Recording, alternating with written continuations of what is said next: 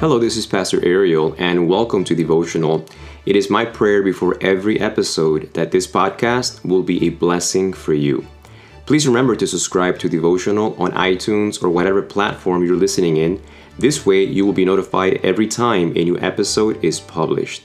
And don't forget to scroll down on the show's description and click on the links for all the free resources to get the best experience out of this podcast. Also, please remember to share with your friends and loved ones so they too can be blessed with this resource. Lastly, please consider becoming a supporter of this podcast. It would be much appreciated. And now, here's today's episode.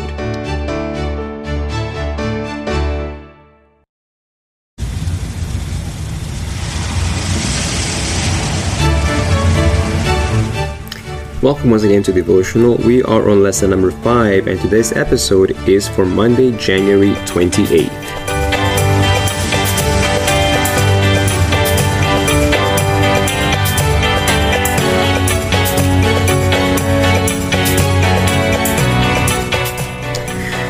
We are examining some um, kind of difficult parts of Scripture not because uh, they're difficult. Um, for me, they're difficult because I'm trying to uh, be consistent with utilizing the Old Testament to interpret the New. And so I'm trying to look for these symbols in the Old Testament, and I shared already with you that I've struggled with this idea of this, the, the churches uh, being symbolized or the church's activities being symbolized by the by the, these horses because at least in my explanations when I would go through the four horses I would always say you know the white church the pure church. You know it's going forward to conquer and to, to conquering. But when I will go into the the second horse which is the red one which is the one we're looking at today the first one we're going to be looking at the red and the black horse. When I would go into the red horse we would say well that's the state persecuting the church. And maybe I explained it wrong but in that switch, I realized I wasn't being consistent. Because if the church is the one being, you know, focused on the, the behaviors, the actions of the church that is going from victory to victory is being highlighted, it's not difficult of saying, you know, the spirit is leading that church, that that, that entity. But now when we switch over to the red horse, this red horse is doesn't sound very positive. Eh, he, he eh, he's being given the power to take peace from the earth. He's being be given a big sword. Doesn't sound like a church, does it? And so I, am I'm, I'm going to be stretching some of these, not stretching, but simply saying, okay, but hold up a second. Before we say cannot be the church, my question is why not? If we're going to use the scriptures to interpret the scriptures, because like I said, you know, it's difficult to is say, well, it's taking peace. And how could this symbolize the church? The church is supposed to be an entity of peace. And so I'm going to read a passage from you. Uh, for you, I told you earlier in episode, earlier episode that I'm going through the book of Matthew, Gospel of Matthew, for my personal devotions, and um, I want to read to you from Matthew chapter 10, verses 34 through 39. Matthew chapter 10, starting in verse 34, Jesus says, do not think that I came to bring peace on earth.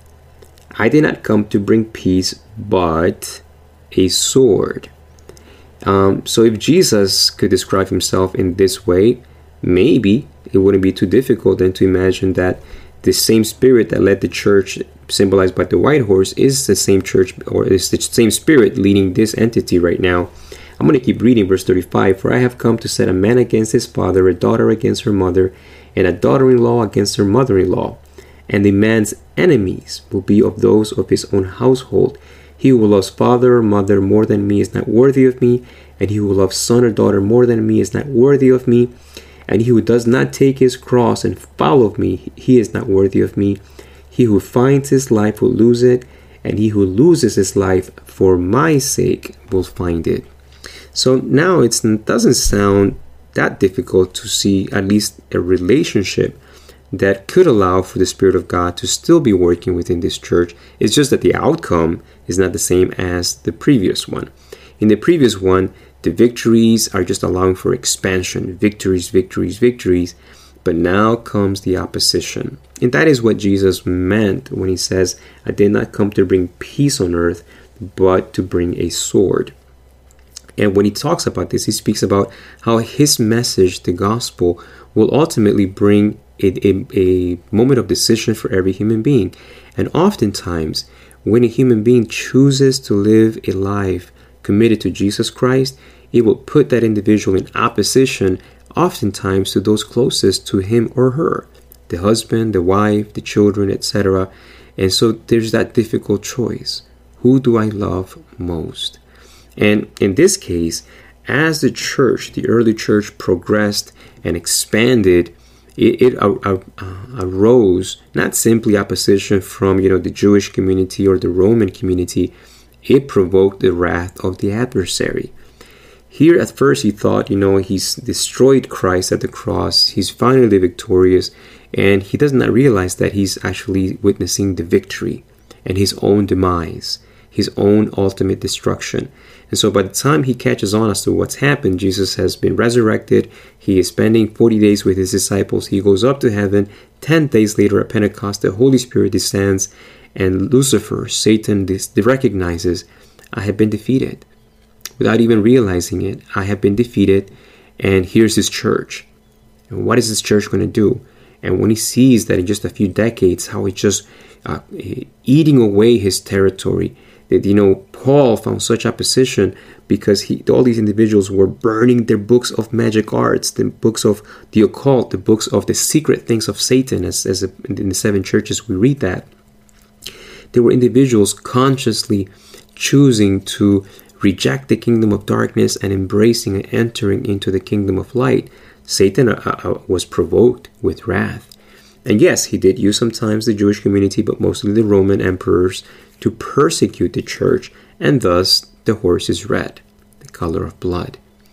But it's the color of blood because its message is still one of confrontation, one that brings division, which goes along with what Jesus says. I didn't come to bring peace on earth, but to a, bring a sword, which kind of parallels what this horse is. He's been given power to take away peace from the earth. So that doesn't mean a, negative satanic power. It could also be the gospel. Because Jesus says that his message, he, he himself, would cause this reaction within humanity, this division. In other parts of the Gospels, Jesus would say that uh, mother and father would turn you in and betray you um, and persecute you even up to death. And these individuals will think that they were doing God's service. They would be so convinced that they were doing they were doing the right thing. Acts chapter 7 also comes to my mind. You know, how now it began to be experienced and manifested the precursors of what would be a more universal experience. What took place with Stephen, right? He preaches to Jewish people, to his own compatriots, and he preaches from their book, from Torah. And he recounts the history of their common ancestors Abraham, Moses, Joseph, etc. And then he finishes with a very punchy a message. You're stiff necked. You always resist the Spirit. Just like the Israelite rejected Moses and Joseph's brother rejected him, you have rejected the Holy One, the Messiah. And at once they pounce on him and they kill him and they stone him. They shed his blood. The preaching of the gospel would bring a reaction, sometimes of repentance, but increasingly one of resistance and violence attack, violent rejection. So it, it follows that this white horse of victory, victory, victory will transition into a red horse that is still experiencing victory, but at a, cross, at a cost of personal life. The martyrdom, martyrdoms began to expand, and whereas you know Stephen's martyrdom is highlighted, it's only him. But later on, not soon after, it would be many hundreds, thousands of Christians, the more Christians propagated, the more the hand of Rome, guided and, and inspired by the spirit of Satan, would try to squash the church by the hundreds, sometimes thousands. So this is the for me, it helps me reconcile a bit better how the Spirit of God can still lead a church, and even though it doesn't look very pretty, and if you were to look at that first and second century Christianity, it didn't look pretty to see a mom and her child being mauled by bears, an entire stadium full of people cheering and laughing uh, and enjoying and paying money to watch Christians being burnt alive and being eaten alive by these ferocious animals. That did not look very pretty, and yet here was the Spirit still guiding the church. So, um, to a great extent, this kept the church still consistently pure. But here's a temptation. Here's a temptation. If if riding the white horse leads to the red horse, then maybe I don't want to ride any one of those horses. Maybe I want to sit in the fence. But that option is not given to the church. God's people were never given the option of sitting on the fence. You will either ride one of these four horses. Which one will it be? And if you get in the white horse, it will lead you to the red horse. But if you get on the black horse, it will lead you to the horse. Well, I'm not going to get ahead of myself. But here we see a, a consist a, a pattern of from A to B, A to B. From the white horse, you'll get to the persecution. But what if we get on the black horse? Um, the black horse, uh, of course, is the church. Historically speaking, is the church as he reacts to this persecution when given an opportunity to no longer experience it. What? Hey, Satan realized the blood of martyrs is seed, as uh, one Christian historian was quoted as saying. So, how does this church respond to persecution? The Spirit is still leading the church, and the Spirit is saying, keep going forward. This, this is still part of being victorious. You know, your Lord and Savior went through the cross as well, and that's how he experienced victory. People are seeing the sincerity and the genuine authenticity of Christianity by your martyrdom, by your witnessing, being faithful even unto death. But the church realized hey, wait a second. What if we don't have to die? What if we don't have to go from white to red? Can we go somewhere else? And why are we experiencing this persecution? It's the preaching of the word. You know, what happened to Stephen? What happened to John the Baptist? Why was John the Baptist decapitated? Because of his preaching, because of his denunciation of sins, the preaching of the principles of the gospel. So, if the preaching of the word of God is what's bringing the sword, let's do something different. Then let's place um, a tourniquet. Let's not become this flow, this pipe of God's message, of God's word. Let's let's tourniquet this pipe. Let's bend the hose. And, and, and using a tourniquet, I'm guessing I'm using some of my medical background. When you put a tourniquet, it's because you want to uh, block the flow of blood. And blood is what gives life. And so this church was tempted of saying, listen, uh, if compromise will decrease the number of death certainly God will be pleased. And the Spirit of God, of course, was leading the church in a different direction, but as we've seen already in previous days, um, God did the same thing with the Old Testament church, with his people in the Old Testament. Don't compromise Solomon. Don't go this route. This route. Don't think that by you marrying women of other nations, somehow my message, the message of the promise of the Messiah, will somehow be accepted by them. It won't. And the church began to marry, spiritually speaking, into the idolatrous practices of the pagan church and decreasing and diminishing the authority and efficacy of the Word of God. So let, it began to adopt an idea of preaching and teaching anything but a watered down version of the original gospel, or worse, a mix of pagan with Bible teaching. So it becomes this church of blackness, of darkness. And historically speaking, it, this this is the, the, the, Dark Ages. You know, the political correct term is the Middle Ages, but for many centuries it was called the Dark Ages because it wasn't just no no scientific discoveries. It was the the absence of the Word of God. Your word is a light unto my feet, and the Word of God was just in scarcity, which makes sense as to why this a horse is not just black, but the rider is holding a scale in his hands. And the measurements may not mean much to us, but when you look at the quantities that are being uh, presented versus the price that is being asked for this uh, a, a pound of wheat and three pounds of uh, three quarts sorry of barley the, the prices are exorbitant and the only time you have prices go up is when there's a shortage of them uh, unfortunately, it, it, can also be signs of exploitation, as it was in the case in Puerto Rico. My in-laws would tell me, you know, how water just spiked in cost, in spite of FEMA and all these other places bringing free water. People wanted to make a quick buck, so everything went up. Uh, I remember in Pennsylvania, I think it was in the 70s, there was a scare, uh, scare because of war, And so gas prices also go up. Remember that? So this is what's happening in the book of Revelation, but it's with the symbols, the, the, the symbolic elements of what has been constituted the Word of God. Um, man shall not live by bread alone, but by every word. And bread was the staple, the common staple in tables. And so that's why Jesus would compare um, his word with bread. I am the bread of life. In the sanctuary itself, you know, there were loaves of bread. But now the bread of life is in scarcity. There's not that much. There's a famine in the land of the word of God. And the, the one responsible for this famine is not Rome. It's not some pagan entity. It's the church. The church itself. The, the Satan has seduced and deluded the church into saying, if you could ride the white horse, it was in, it will inevitably lead you to the red horse. But here's another horse. Why don't you get on this horse? You won't die with this one. But there's a price to ride this horse.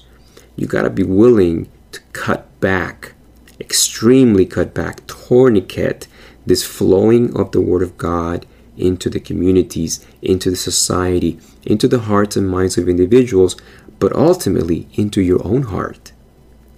So you can only give what you have. And if you want a, a scarcity and, and, and famine of the word out there, you're going to starve yourself too. And so, again, just like we talked yesterday, history inevitably has unfortunately repeated itself, just like in the Old Testament with God's people, it being repeated with God's people in the New Testament and onward. And this black uh, horse this church represented by the black horse is no longer being led by the Holy Spirit. And that's maybe why they're being left alone when it says, Do not harm the oil and the wine. No matter how much Satan would try to restrict the activities of the church in righteous mission, um, you know, through apostasy and, and pagan teaching, it still did not take away from the reality that Jesus was still on the throne and that his righteousness still will cover human beings and that His Holy Spirit would still be active. Uh, God never left the whole thing up to the church. Praise the Lord.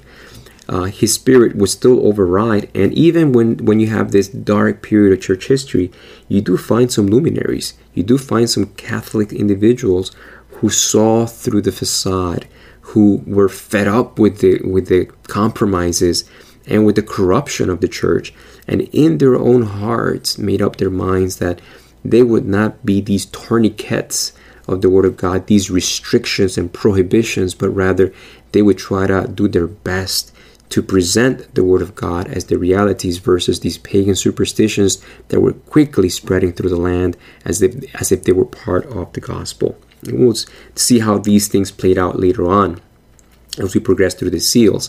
But right now, again, this is a temptation for us. We, I, am not going to wag my finger and say to this church, Shame, shame, shame.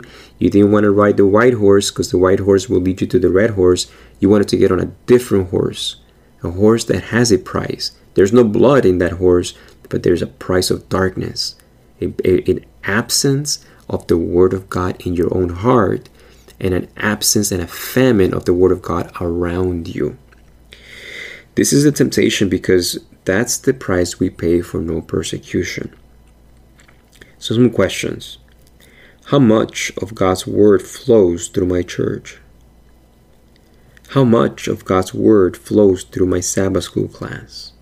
And I'm not just speaking as if I am the teacher, I'm talking to you as a student. How much of the Word of God flows through you? How much contribution do you bring to your Sabbath school class?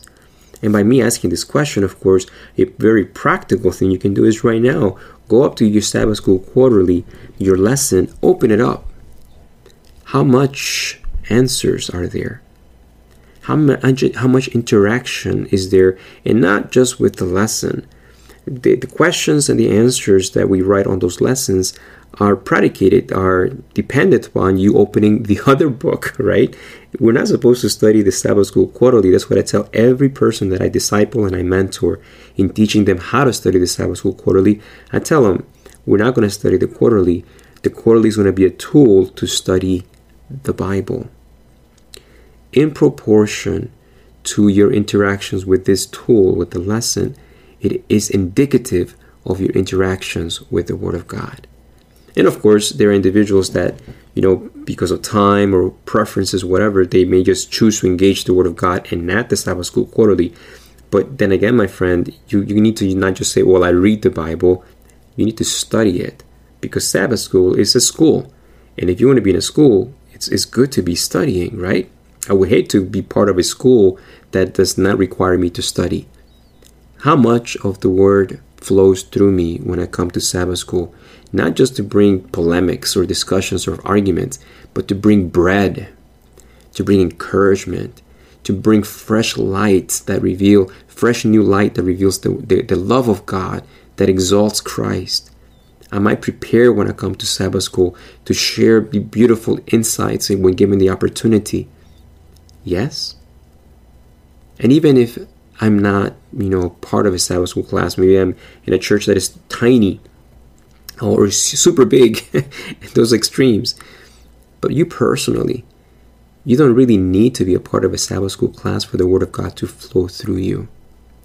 Is the Word of God flowing through your life? Or are you and I choosing to ride a different horse? So we have this choice, and Revelation, right towards the end, appeals to us again using this horse imagery. Uh, this white horse does not fade out with the four horsemen in Revelation chapter 6. This white horse finds its way again. Um, even though it goes through the color blood, it, it um, surfaces again right towards the end. Revelation chapter 19, verse 11 says, Now I saw heaven open, and behold, a white horse, and he who sat on him was called Faithful and True, and in righteousness he judges and makes war. Sounds familiar, doesn't it? His eyes were like a flame of fire and on his head were many crowns. He had a name written that no one knew except himself. 13.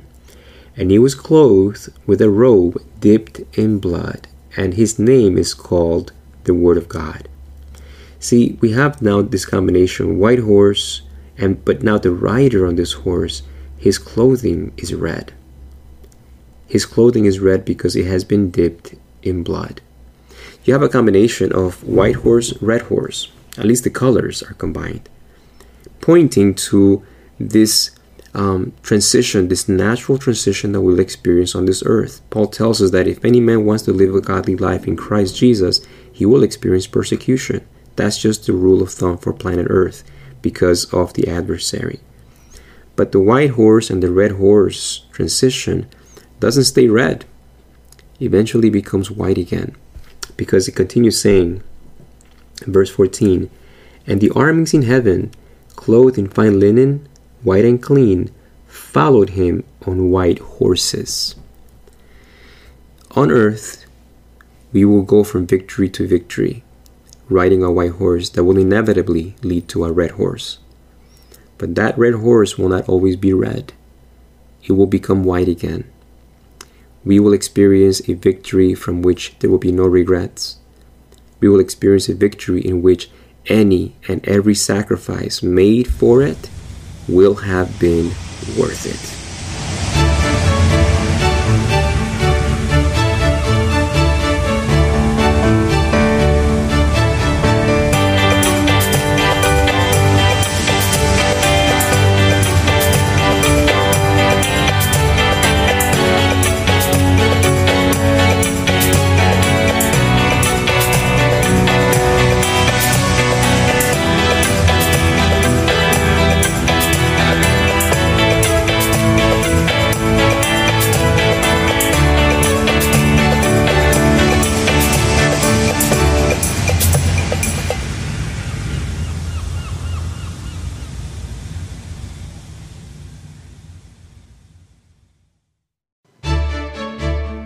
Hello, this is Pastor Ariel, and I hope you were blessed with today's episode of Devotional. It is my prayer this resource will inspire you to spend personal time studying God's Word, including using the study tool of our Sabbath School Quarterly. If you haven't yet, please subscribe to this podcast. This way, you will be notified each time a new episode is published. And don't forget to scroll down on the show's description and click on the links for all the free resources to get the best experience out of this podcast. Also, please remember to share with your friends through social media, be it Facebook, Twitter, Instagram, or the one you use regularly. This way, they can also be blessed with this resource. Lastly, please consider becoming a financial supporter of this podcast. It would be much appreciated. This is Pastor Ariel inviting you to study the Bible with me again on our next episode of Devotional.